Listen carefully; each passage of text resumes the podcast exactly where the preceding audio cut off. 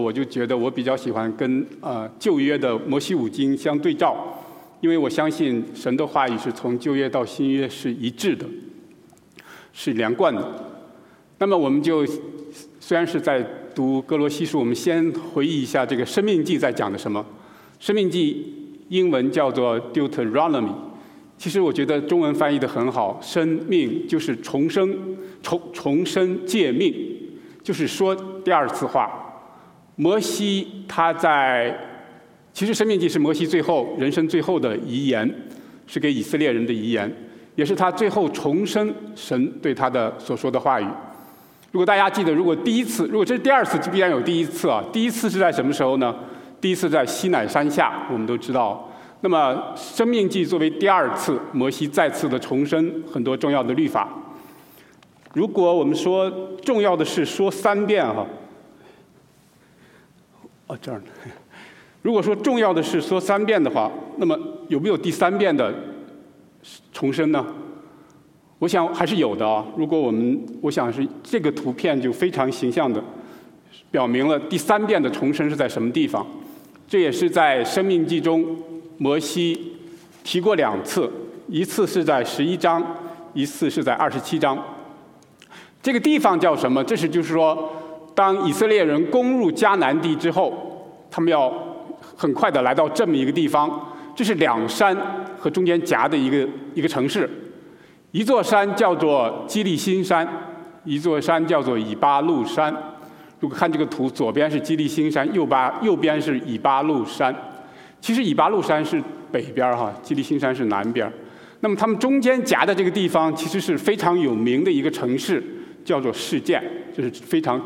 从旧约到新约都是非常有名的一个城市。那么摩西在《生命记》中告诉以色列人：当你们进入迦南地以后，很快要来到这个地方，在两山之间举行一个重大的仪式。一部分呢，就是有六个族的代表在基利新山，六个族的代表叫以巴路山，要做什么呢？要宣称，要呼吁，要回应。回应就是说，告诉以色列人。如果你听从神的命令，神就要祝福；如果违背神的命令，神就要咒诅。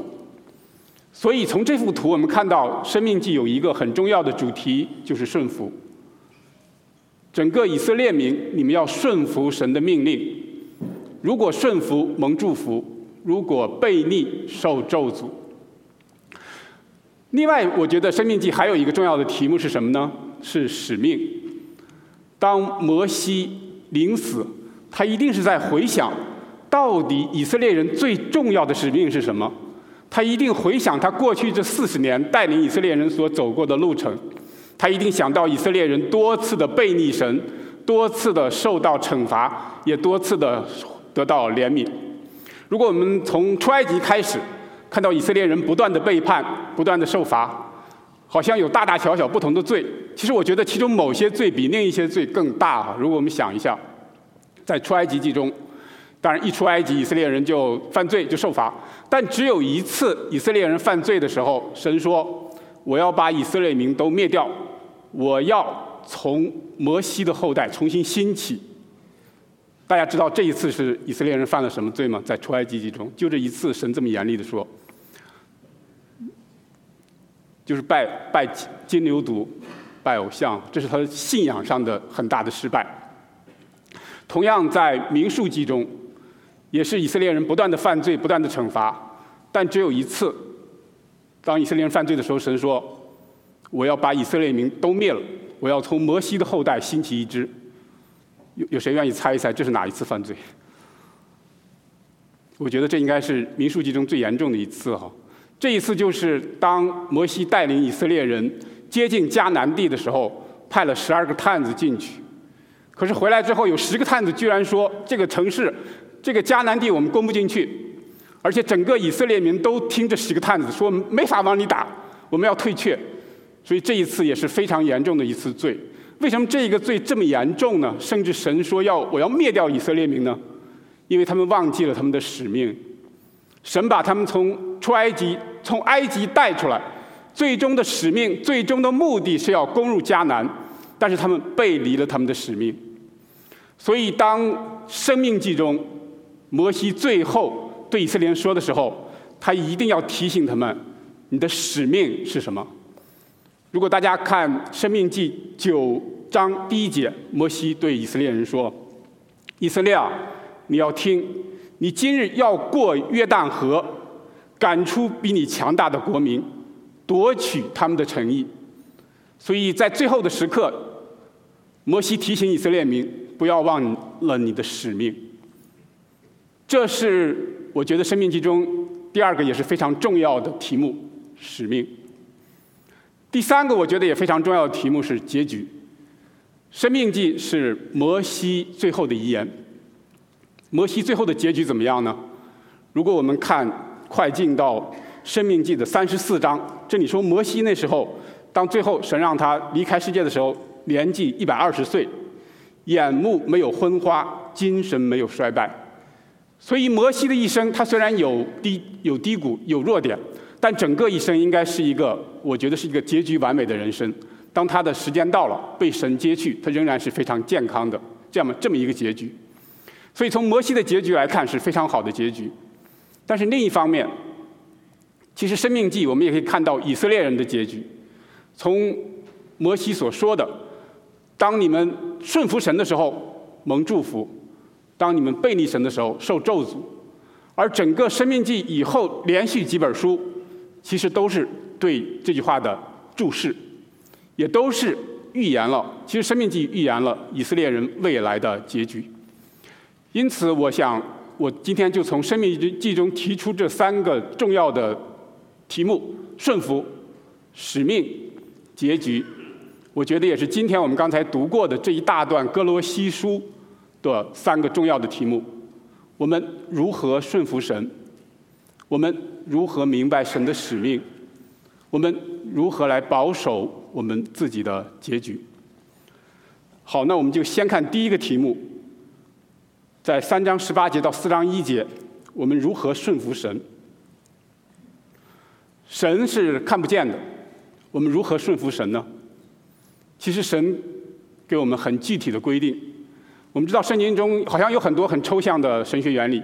但是也有很多很具体的应用，在哥罗西书前两章比较偏向理论，后两章就比较偏向具体的实用。尤其今天我们刚才读过的三章十八节到四章一节，特别具体的应用在三种的关系中：妻子与丈夫、儿女与父亲、仆人与主人。那么如何学习顺服神呢？从妻子来说，她学习顺服丈夫，来顺服神。从儿女来说，他学习听从父亲来顺服神；从仆人来说，他从他学习顺服主人来顺服神。但是这里的顺服跟世上的顺服不一样。如果我们仔细读的话，我们会发现这三种顺服都跟主有关系。如果大家刚才注意的话，三章十八节这里说妻子对丈夫的顺服是怎么样的？是在主里相异的这样的一种顺服。儿女对父亲的顺服，二十节说：“你们这样听从父母，是主所喜悦的。”那么仆人对主人的顺服呢？更讲到很多。二十二、二十三，比如二十三说：“是给主做的，不是给人做的。”所以，当我们在这三种关系中学习顺服的时候，不是为了顺服而顺服，是因着主而顺服，靠着主而顺服，是主所看为合意的来顺服。这就是为什么在三种关系中，妻子。儿女、仆人可以通过顺服一个地上的人来学习顺服主这样的一个功课，他可以学。那马上就有一个问题了：那么在这三方之中，强势的一方如何学习顺服神呢？其实在这里也给我们了具体的教导：强势的一方如何学习顺服神？丈夫如何顺服神？丈夫顺服神的方式就是你按照神所说的爱你的妻子。父亲如何顺服神？你按照神所说的，不要惹儿女的气；主人如何顺服神？你按照神所说的来公平的待你的仆人。这是这三种关系中的强势方如何也能够学习顺服神的功课。其实我们可以问哈，这个弱势方到底顺服没顺服，还比较容易看到。那么我们怎么知道强势方是不是学了功课？比方说妻子和丈夫。我们知道丈夫顺服神在这里做得很好呢，一个很简单的标记是什么呢？假如说这个妻子很顺服丈夫，某种程度上也许表明这个丈夫是因为顺服了神，爱这个妻子了。反过来说啊，如果一个丈夫不爱妻子，甚至苦待妻子，他的妻子不太容易顺服他。所以，如果在一个夫妻关系中，你看到一个妻子不顺服，这个丈夫没什么好得意的，说你你这个妻子，你没有按神的要求做，你的顺服功课没学好。其实也许恰恰相反，当一个妻子不顺服的时候，丈夫反省一下，是不是因为我苦待了妻子，我没有顺服神？同样的，儿女和父亲的关系中，如果一个父亲总惹儿女的气，你这个儿女不太容易顺服父亲。所以，当我们看到一个不顺服的儿女的时候，做父亲的应该首先反省我自己：我是不是没有做好我顺服神的功课？没有照神的要求去，不要惹儿女的气。仆人与主人也是一样。如果一个公公平平待仆人的主人，大概仆人是比较容易顺服。如果悖逆，主人应该反省，是不是我对神顺服的功课没有学好？所以我们看到这三种关系中，同样的不是说强势方就没有功课可学，有时候恰恰相反，反而是这里的丈夫、父亲、主人。更需要学，也更不容易学顺服神的功课。尤其是在当时那个社会，往往一个男人同时兼具这三种职分：他是丈夫，他是父亲，他是主人。他如果学好顺服神的功课，他一定是在这三种关系中都按照神的要求去做。所以，其实从这所谓的强势方，更不容易学习顺服神的功课。那我们再推一下啊。其实这三种关系中的顺服，对我们每一个基督徒都是适用的，都可以帮助我们每个基督徒，不管我们是男是女，是老是少，都可以从这三种顺服中学习如何顺服神。为什么这么说呢？我们常常说我们和神的关系，我们和主的关系，我们常常用各种的比喻。其实很常见的三个比喻就是这三种关系。我们和神的关系和主的关系是妻子和丈夫的关系。教会是新娘、新妇，主耶稣是是新郎。在旧约中更说哈，以色列是妻子，她是那个呃，神可以看作是她的丈夫。所以妻子和丈夫的关系，常常我们用来比喻我们和神的关系。同样，儿女和父亲的关系，也常常是我们比喻我们和神的关系。神是我们的父，我们是他的儿女。一样的仆人和主人，我们是神的仆人。我们要殷勤的侍奉他，所以从这个方向引申，这三种的关系其实已经提醒我们如何来学习顺服神。这三种的顺服其实是有各种的不同的侧重点。妻子与丈夫的顺服是一种爱你的顺服，儿女与父亲的顺服是一种话你的顺服，要听从神的话语。仆人与主人的顺服，对主人的顺服是一种。心里的顺服，不只是表现出来，而是心里不留余地的顺服。因此，我们每个基督徒从这三种关系中，我们可以学习在爱里顺服神，在话里顺服神，在心里顺服神。妻子对丈夫的顺服是一种爱的顺服，我们对神的顺服也应当是一种爱的顺服。爱的顺服表明，我们知道神仙爱我们，神仙牺牲，主耶稣基督在十字架上做出了牺牲。爱你的顺服，往往是跟牺牲有关系的，自己要付出代价。呃，有一有一批的这个弟兄哈，吸了这一生的劳苦，来到了天上，在这个天堂的门外，出来一个呃天使来接待他们。说：“哎呀，你们一下来这么一大批，这样吧，你们分成两队进来。左边这一队是在家里，你觉得你是家里的头，你的妻子非常的顺服你；右边这一队是你觉得你家里不是头，你觉得在家里你是不得不听你妻子的。所以马上这些弟兄就就分开了。结果发现大多数人都排在哪哪一队，知道吗？”右右边这一对哈，就是觉得自己根本不是家里的头，觉得自己的太太才是头啊。左边这个好像觉得自己在家里是头的，只有几个人。然后天使就决定采访一下这个这个对少的这一位，这个这其中的一位，说你能不能介绍一下？呃，你们这一队本来就人少，你是有什么经验？怎么样怎么样能够排到这一少的这一队里来的？结果这个弟兄就说，其实非常简单，因为我牢牢记得我太太吩咐我的一句话：你不要往人多的地方去。顺服是一种爱你的顺服，是一种牺牲。当我们愿意在爱里顺服神的时候，往往要牺牲自己的某一方面的利益。在日本曾经有一个小男生叫做山原千英，山原千英从小就有一个梦想，他说他长大了要给日本政府当驻外的呃大使。他后来就通过个人的努力实现了这个梦想。他被日本政府派到拉脱维亚当日本驻拉脱维亚的大使。结果过了几年，第二次世界大战爆发，然后有很多受到德国迫害的犹太人来到拉日本驻拉脱维亚大使馆外面，请求他颁发这个去日本的签证，他们好离开啊欧洲。可是这个当山原千英向日本政府请示的时候，日本政府说不行，你不能给他们发签证。当然，我们后来知道日本和德国其实是一伙的哈。但是山原千英不甘心，又第二次请示，又第二次受到了拒绝。最后他连请示了三次，三次被拒绝。可是山原千英想到，我是一个基督徒，他是一个基督徒哈。我知道神他的爱的命令，他如果按照神的要求做，爱你，我应该给这些人发签证。但是现在我要违背我政府的命令。他经过挣扎之后，他决定开始给这些给这些人写签证，手写签证，因为可能是打印的那部分不 work。于是他就每天日以继夜的给这些犹太人手写签证。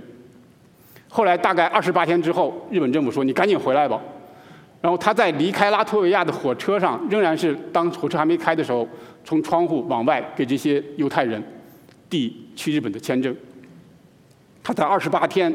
写了六千个签证，所以有六千位犹太犹太个家犹太家庭因因为他违背日本政府的命令而得到了帮助。他回到日本以后，日本政府当然就把他的职务撤掉，他也没有工作，所以他只能自谋生路。他从那以后，他的工作就是自己去卖电灯泡。很多年以后，当然他已经去世了，人们就采访他的儿子山原千英的儿子说。根据你的理解，你当初你的父亲是不是后悔过他在二战当中做出那样的决定，违背政府的命令，自己也失掉了工作？他的儿子说：“我知道我的父亲，因为他明白神把他放在那样特殊的岗位，是给他一个特殊的托付，就是要给这些犹太人发签证。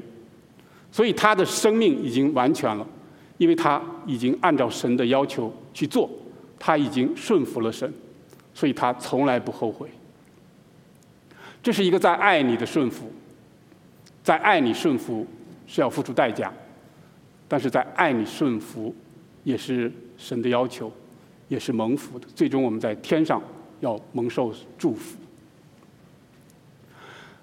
第二个是在话里顺服，儿女对父亲的顺服是一种话里的顺服。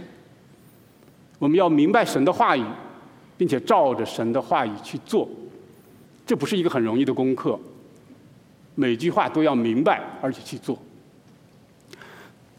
有一位牧师分享了他，他当然牧师经常是要举行葬礼或者是婚礼哈，他非常清楚的记得他所举办的第一个葬礼，因为他这个葬礼是给一个三岁的小女孩举行的。他还记得这个小女孩，啊，在生前。牧师那那时候牧师是一个年轻的牧师啊，他去探访这个家庭。他进了这个家庭呢，然后这个父母就非常殷勤的招待这个牧师，然后同时那个小女孩在旁边啊，那那个那个他父母就说：“你过来，你过来坐在旁边安安静静的听，这是一个小板凳，你坐下来。”结果这个小女孩就过来坐下了，没想到坐下来不到一秒钟，噌就站起来，然后哈哈哈哈的就跑开了。然后他父母好像也不管，觉得哎呀，这小女孩挺挺有意思的哈，也也没有说她。后来有一天，他们家的门不知道怎么就开开了哈，因为他们家门外是一个繁忙的公路，他们一般都锁得很紧。这个门开开了，他们父母突然发现这个小女孩冲出去了，已经。父母赶紧打开门，看到这个小女孩已经冲到了马路旁边，所以这个父母就大声地说：“说你赶紧站住，站在那里不要动，等等我们过来。”这小女孩站下来哈，回头看一看，然后突然哈哈大笑，又撒腿就跑。正好来了一辆卡车，把她压死了。这是这个牧师所举办的第一个丧礼，一个小孩子不愿意听从父母的话，结果可能是这样的悲剧啊。我们基督徒也一样，我们需要学习操练，常常操练这种顺服的功课。在上个月初，有一天是佛罗里达的上空有一架小飞机在飞啊。这是一个三个三个人的小飞机，一个司机和和两个乘客。就突然这个司机说：“哎呀，我不行了！”他就昏过去了。他的乘坐在他后头这个乘客，他的名字叫做 Darren Harrison。他一发觉，哎呀，这个飞机失去了控制，就开始开始挺危险的，晃来晃去。他赶紧就伸出这个手，把住这个操纵杆，飞机就可以平稳的往前飞。然后两个乘客一起把这个把这个飞行飞行员已经昏过去的飞行员挪到旁边儿。这个这个 Darren 就跑到他的座位上，继续把着这个操纵杆，然后 Darren 就跟地上的操纵台联系啊，这个监视台联系，说我们这个飞行员已经昏过去了，没法飞行。现在我在飞，但我们就有一个问题，我从来没飞过飞机，你怎下面该怎么办？就底下正好在底下这个监视的这个人呢，他是。他除了是平常的，就是管空行的人，他另外还有一个职务，就是是驾校的教练员。所以他就非常冷静的指挥啊，从底下指挥这个 Darren 说：“你现在在什么地方戴瑞说：“我现在我能看到这个佛罗里达的海岸线。”然后这个底下底下的指挥说：“那你就保持你的飞机沿着海岸线开，这样我们通过观察就知道哪一架飞机是你的飞机。”后来就确定了他的这个飞机的方位。然后他继续指挥他说：“你再往前开不久，你将经过这个呃 Palm Beach International Airport 一个很大的飞机场，在那个时候你要准备降落。”然后这个 Darren 也是就就听从啊，继续继续开，继续开，开到离这个海岸线差不多八英里的时候，这个底下的指挥说：“你现在把把你的操纵杆往前推，这样你就飞机就可以角度开始向下冲。”结果他担任非常马上就把操纵杆往前推，飞机也开始往下冲，冲向这个机场。冲到离地面大概二百英尺的时候，底下的指令来了：现在开始，你右边这个变速档，尽你最大的努力推到最低，就推到零的位置。结果这个 Darren 立刻照做，推到零的位置。就过了一很快，这个飞机落在地上，然后很快就停住了。所以这就成为了一个非常大的一个神迹哈，一个没有从来没有开过飞机的人，把飞机平稳的降落。我就在想，这个 Darren，他一定是个从小接受过这样训练的人啊，能够听明白指令并严格照着做的人啊。他如果不是的话，他可以很多地方不照做。人家说你沿着海岸线开，他可以说我凭什么沿着海岸线开？我就我就要往海里开，万一这个飞机落了，我就我的飞机还可以浮起来，不会死。人家让他说你还有八英里的时候，你往下推，这样你的飞机可以俯冲。他可能推着推着觉得，哎呦，我头晕，我还是不要推了，起来。那样会发生什么，我们都可以明白。或者说，当他在还在还有二百英尺的时候，说你赶紧把那个变速档拉到最低，他可能心里犹豫，这个速度开这么快，我突然变到零，那我不完蛋了吗？我还是慢慢慢慢搬，慢慢慢慢变速吧。如果他不是一个习惯于听命令的人，如果不是一个能够按命令而行的人，那可能是另一种结局啊。这个 Darren，所以顺服命令是一种操练。所以当后来人们采访他的时候，采访这个 Darren Harrison 的时候，他说：“我停在机场上，我当时做了我人生中最长的一个祷告，我还是感谢我的神。”所以我相信这是一位主内的弟兄，是一个学习并且会。顺服神命令的人啊，所以儿女对父亲的关系，让我们同样可以学习在话里的顺服。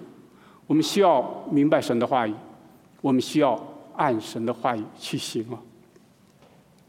那么我们看到仆人与主人的关系，仆人的顺服是一种在心里的顺服，他是没有余地的顺服，不只是表面的文章。心我们都知道是很难把握的，我们很多时候表面做的很很很完美，但是心里总要留某种余地啊。在印度有一个小镇，有一个小男孩特别善于打这个呃玻璃球，他也经常跟人去比，而且赢多负少。他的玻璃球中呢，他经常揣着一兜子玻璃球，他玻璃球中有一颗叫蓝色的玻璃球，蓝色的玻璃球上有个小疤，这是他的王牌玻璃球。他只要用这个王牌玻璃球比，每次都每战必胜。有一天，他所在的幼儿园老师举行一个 show and tell 的游戏啊，这个活动说你们把你们最喜欢的东西带来，他就把他这一兜玻璃球带过去了。然后这个结束的时候，老师说你们可以彼此啊，如果两个人都愿意，可以交换你们彼此最喜欢的东西。结果他当然他他本来也不想换，但是发觉坐在他对面的这个小女孩揣了一兜子巧克力。巧克力是他最喜欢吃的东西，他犹豫半天，他跑上去对小女孩说：“哎呀，这个咱们可不可以换换？你看我这个玻璃球多漂亮。”小女孩看了看，好吧，那我跟你换。这个小男孩呢，就是把手伸到他的兜里啊，他兜里不是一堆玻璃球吗？悄悄地摸一摸，他能够摸出来他那颗王牌玻璃球。摸到以后呢，然后悄悄地推到这个兜的某个角落里。然后呢，他把剩下所有玻璃球都拿出来给那个女孩了。然后那个女孩把所有的巧克力给他了哈，所以他现在揣着一兜的巧克力，当然还带他那一颗 被他留下来的王牌玻璃球就走了，得意洋洋，自以为得意，边走边吃，边走边吃。可他吃的是突然心里觉得不对劲，他赶紧又回去，他见到小女孩，他就问小女孩一句话，他说：“你敢确定你把所有的巧克力都给我了吗？你没有留下一块吗？”当我们对神的顺服不是全新的顺服的时候，我们也很容易怀疑神对我们的心是不是完全的心。所以，全新的顺服是一种操练，全新的顺服更是一种祝福。好，这是我们看到的第一个功课——顺服。我想，我们刚才提到第二个功课是使命，如何明白我们的使命？我觉得我们很多人上过佘亚红牧师的神学讲座《侍奉者的操塑造》，他给我们一个很好的方法，我建议大家使用，叫做画出我们人生的时间线。你通过你画出时间线的时候，你可以看到神的带领，也能够寻找神的给我们的托付和使命。我觉得当我们画时间线的时候，把这些跟时间线有关的事件啊，大概可以分成两类，一类叫做常规事件，一类叫做非常规事件。通过分析常规事件，我们能够看到神一贯的带领；通过分析非常规事件，我们能够看到神的一个新的带领、转变，人生中的一种改变。比方说，我们来看这个摩西的人生时间线啊，这个是我们公认的非常简单，三段：四十年、四十年、四十年。前四十年一个常规事件是什么呢？摩西是在王宫中，那么神对他的操练是什么呢？是在操练他管理的能力，学习如何做王。然后前四十年结束，出现了一个非常规事件，是什么呢？就是摩西杀人，然后逃跑。这个非常规事件代表着神对他开始了一个新的带领。然后进入中间四十年，中间四十年一个很常规的事件，就是他在放羊。但是从这个常规事件中，他学习的是牧养的能力。然后中间四十年结束一个非常规事件，是他在荆棘丛中遇到神，然后是带领以色列人出埃及，经过十灾。通过这样的非常规事件，他进入了下一个阶段，就最后这四十年。他把前八十年所学到的技能应用在后四十年，带领以色列人往前走。然后在生命记的时候，他面临死亡，这是另一个非常规事件。他在思考以色列人的使命是什么。我们刚才说，他提醒以色列人。你们要打入迦南地啊！不要再犯以前那样大的错误。这是保罗的人生时间线，这也是施亚红牧师所给我们的。这里反正就是说，我们基本上跟很多基督徒一样，可以大概分成几个阶段啊：信仰奠基期、成长侍奉期、啊汇汇聚侍奉期啊、终极惨璀璨期。那么我们看到保罗在写哥罗西书的时候，这时候他遇到的是一个什么非常规事件呢？他是在监狱里头，在这个时候，我相信他也在思考他的使命是什么。他在思考下一步神的带领是什么。我们刚才读过四章二到六节啊，他在这里他想，他不是说我什么时候能被神放出来啊？他祷告似乎这也不是重点。他的祷告我们大家看到啊，祷告神为我们开传道的门，因为他明白他的使命是神要为他开传道的门。他明白神让他更明白基督的奥秘是什么，讲解清楚基督的奥秘。所以在这个特殊的时期，他没有沮丧，没有就在那里浪费时间，他照着神的带领走，他写下了四本的监狱书信。这是他对耶稣基督奥秘的思考。这是保罗的人生像。下面这个是我的人生像。其实我提醒大家，凡是参加过圣亚红牧师的。弟兄姊妹，你们得交作业啊！每个人得画一个时间线。其实你不需要画的很复杂。我的意思是说，你一开始很简单的画几条就好了，然后以后有时间再逐渐的补充，逐渐的补充。但是就是说，很明显，基本上我是九五年信主受洗啊。九五年之前，虽然好像还没有信主，其实神已经在预备，已经在奠基。信主以后很长一段时间是所谓成长侍奉期，神借着各种不同的服饰，让我明白神的带领是什么。然后，我觉得从二零一一年到现在是一个进汇聚侍奉期，这里更多的是介入了教会的教导的服饰哦。然后我就在想，现在思考下一步，现在有哪一些有哪一些这种非常规事件？我觉得这些事件是对我们人生下一步的引导。我想我们每个人都一样，我们现在面对的一个很重要的非常规事件是这个疫情。疫情。我们从神的角度讲，对我们的施工到底有什么影响？还有我我参与的我们教会非常的蒙神祝福的门徒小组施工，神是如何带领啊？包括我最近参与的这个恩爱夫妇营的服饰啊，神是如何的带领？我觉得我的意思就是说，当我们画出时间线，当我们思考常规事件，当我们更思考非常规事件的时候，我们可以寻求神的带领，寻求我们在神面前的使命。包括我们这个教会最近青少年牧师就要离去了，这是对我们教会的一个非常规事件。当然，我们不愿意这样的事情的发生，但是我们每一次的非常规事件也给我们机会来思考。也许神有他特别的带领。我们以前都是那边有个传道人把孩子送过去就不管了，但现在没有了，我们是不是父母们可以更站出来了？也许神有特殊的引领。所以我们通过画时间线，我们可以思考。神的使命在我们人生中的使命，通过画时间线，尤其是思考非常规事件，也许我们能够明白神又对我们在我们的人生中有什么新的引领，有什么新的开拓。好，我们最后看结局。我们刚才念了一大堆人名，这些都是保罗的同工。这些童工你要具体看，其实看他的一生的话，他的一生其实每个人都不太一样。比方说，这里提到一个迪马十四节，十四节这里提到一个人名叫迪马，这是在这个哥罗西书的时候，他应该是保罗的一个童工。但是我们往下看，看到提摩太后书的时候，我们会发觉迪马这个人最后因为贪爱世界，离开了保罗，其实也是离开了侍奉。所以保罗，所以迪马这个人的人生是怎么样的呢？他的结局如何呢？他的人生非常像旧约的一个王，叫做扫罗王。如果大家看我们的这个绵阳会所的话，我们绵阳会所有一个非常精彩的系列，叫扫罗系列，扫罗王系列。他最后最后一刻总结这扫罗王系列的时候，用四个字总结扫罗的一生，叫高开低走。我觉得非常形象，非常准确。高开低走的人生，有有多少人在主里头似乎有个好的开端，但最后是高开低走，如同迪马一样，所以他的结局是不好的结局。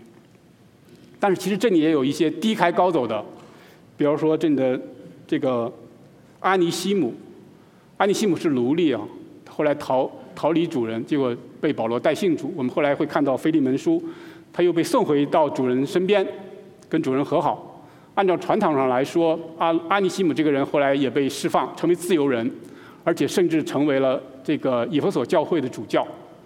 所以这是个低开高高走的人生。还有另一个我们很熟悉的人物叫做马可，他曾经跟着保罗和巴拉巴去传道，结果半途而废啊。但是后来还是因为巴拉巴还是其他人的帮助，他自己的努力，他后来又这这里回来了哈，回来了成为保罗的一个很好的同工。这是高开低开高走的人生。当然很多就是我们看到其他的人都没有似乎没有低谷，我们相信他们也是一个善始，就是从头到尾都是很高的这种人生，善始善终，或者说我们特别喜欢用的一个词叫做 “finishing well，finishing well Finish well 怎么翻译呢？嗯，这个好像施亚红牧师的翻译叫做至终完美啊。呃，要是我翻译，我其实我就给它翻译成善始善终，因为当我们讲到 “finish well 的时候，已经有一个假设，它已经有一个好的开始。重要的是坚持到底。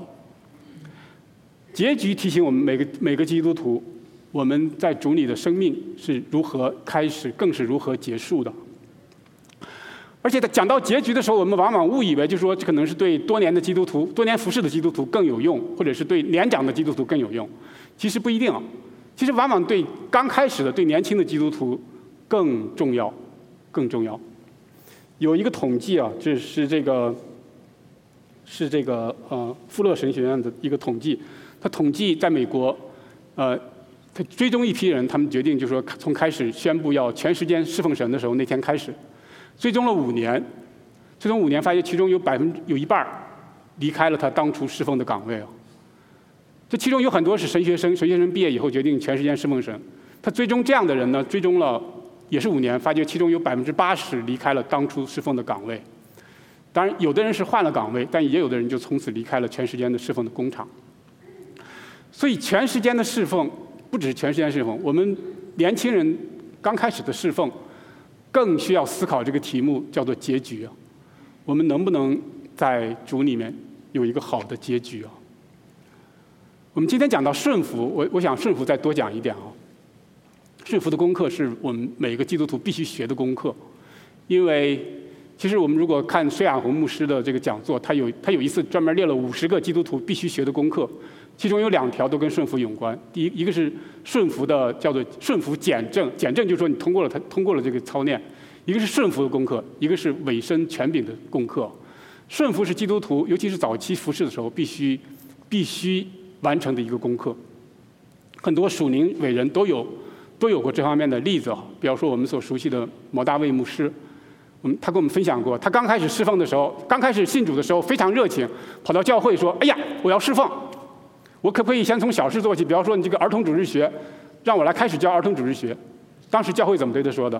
教会说：“哎呀，这个所有儿童主日学的班老师都有了，你要教也行，你自己去拉人去。”结果毛牧师就从街上先拉了两个人开始。然后后来用各种手段，包括这个糖果什么的，去去诱惑别人。不不管怎么说，他是真心的侍奉。最后他的那个班成了从无到有，成了最大的一个儿童主日学的班。我就在想，如果是换成别人，满怀的这种冲劲去侍奉，结果好像没有得到鼓励，可能就放弃了。但是从这一点，我们看到毛牧师为什么成为被神重用的仆人？他一开始就学习顺服。学习顺服。另外，无独有偶，另一个人我想说是唐崇荣牧师啊。唐崇荣牧师是我们今天华人界我觉得是最受尊重的一位牧师啊。他刚开始也是，他年轻的时候在神学院毕业，神学院里头他是讲道最好的一位。他本来说：“哎呀，我我能不能到一个新的地方去开拓？”神学老师说：“不行，你得从头开始，你回到你以前的这个教会。”他就会派到派回回到他以前，他他是在这个印度尼西亚泗水一个教会。回去以后呢？那个教会的人说：“这唐崇荣我们都知道，你也别别讲什么讲道了，你就老老实实，我们让你干什么你就干什么。”唐牧师一句一句怨言没说，就是按照顺服教会对他的命令。后来有一天，就说教会说：“哎，看你这个这个传道人还不错，给你点新的命令，给你点新的责任，你去教主日学，儿童主日学。”然后唐崇荣牧师接的这个儿童主日学的班级是二十个人啊，结果后来发展到两千个人。就是神重用他，但是我相信也是因为重用他之前，他先学习了顺服的功课。后来唐崇荣年老的时候说了这么一句话：唐崇荣牧师说，为什么今天的年轻的传道人似乎没有我们当初年轻的时候那样的能力，那样传福音的这种果效呢？因为这些年轻的传道人没有学习我们当初那种顺服的功课，都觉得自己能行哈，结果就是侍奉很快就碰到了瓶颈。我就觉得每一代人都不一样啊。我们这一代，我我们下一代，我觉得跟我们比起来，比我们下一代人，我觉得他们这一代一个共同特点就是非常的聪明，非常的有天赋，非常的有活力，非常的有创造力。但是我觉得不管每一代人有什么不同的特点，但是每一代人，如果我们真是要顺服，真是要学习服侍神的话，都要学一个共同的功课，就是顺服。因为我们的主耶稣基督是顺服的。他因着顺服神的旨意，道成肉身，在十字架前，他更是在祷告中，他说：“按照你的心意，不是按照我的心意。只要我们想在主里头顺服侍，一定要先通过顺服的功课。”结局我再补充一点啊，当我们讲到结局的时候，我们会提两个人，一个叫做 Billy Graham，我们伟大的布道家，还有 J.I. Packer，他们是那个神学家。这两位呢，都是那种好像埋头服侍、埋头服侍，结果突然有一天，哎呦，我怎么都九十多岁了？就就这样的人。他们俩所以说九十多岁以后，每个人都写了一本书。比利·古让写了一本书，叫做《Nearing Home》，接近天家。加派克写了一本书，叫做《Finishing Our Course with Joy》，快乐的完成。我下面就最后从他们书中摘摘一句话来给大家分享。也是让我们能够共同思考结局哈，我们基督徒如何能够善始善终，finishing well。书中说，就说我们今天基本上是把老年人就是定在六十五岁以上算老年人，但其实六十五岁以上的老年人还可以再分成三个三个阶段，可以分成轻老、中老和老老。所以六十五到七十五叫轻老，七十五到八十五叫中老，八十五以上叫老老。但是不管是多老，他书中特别强调，就是说，其实圣经中从来就没有一个 retire 退休这个概念啊。唯一有点跟这个意思相近的时候，是讲到祭司，祭司是二十五岁开始服侍，五十岁开始终止啊。但那可能是为了保证，就是祭司年龄大的时候不会把这个圣圣殿的器皿打碎啊。但是总之，从旧约到新约，在主里的服侍没有 retire 没有退休这个概念。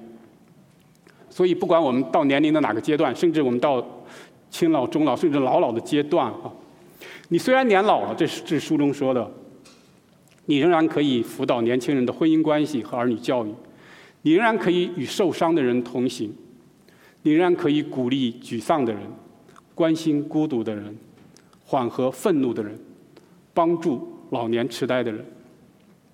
你也许今天不能讲道，不能工作，不能金钱的奉献。但你可以祷告，可以与哀哭的人同哭。你虽然不能与约书亚在战场上拼搏，但是你可以跟摩西一样举手向天。所以我们今天只要活着一天啊，不管我们处于人生的哪个阶段，我们这一天都可以来学习，都可以来计划，都可以来服侍，都可以来向高处行。让我们来低头祷告。天上父神，我们感谢你借着今天的话语，再次让我们思考，我们如何学习顺服的功课，如何明白神对我们的托付，如何保守我们有个好的结局。愿主帮助我们，成为一个善始善终的人，成为一个一天比一天向高处行的人。我们这样祷告，是奉主耶稣基督的圣名，阿门。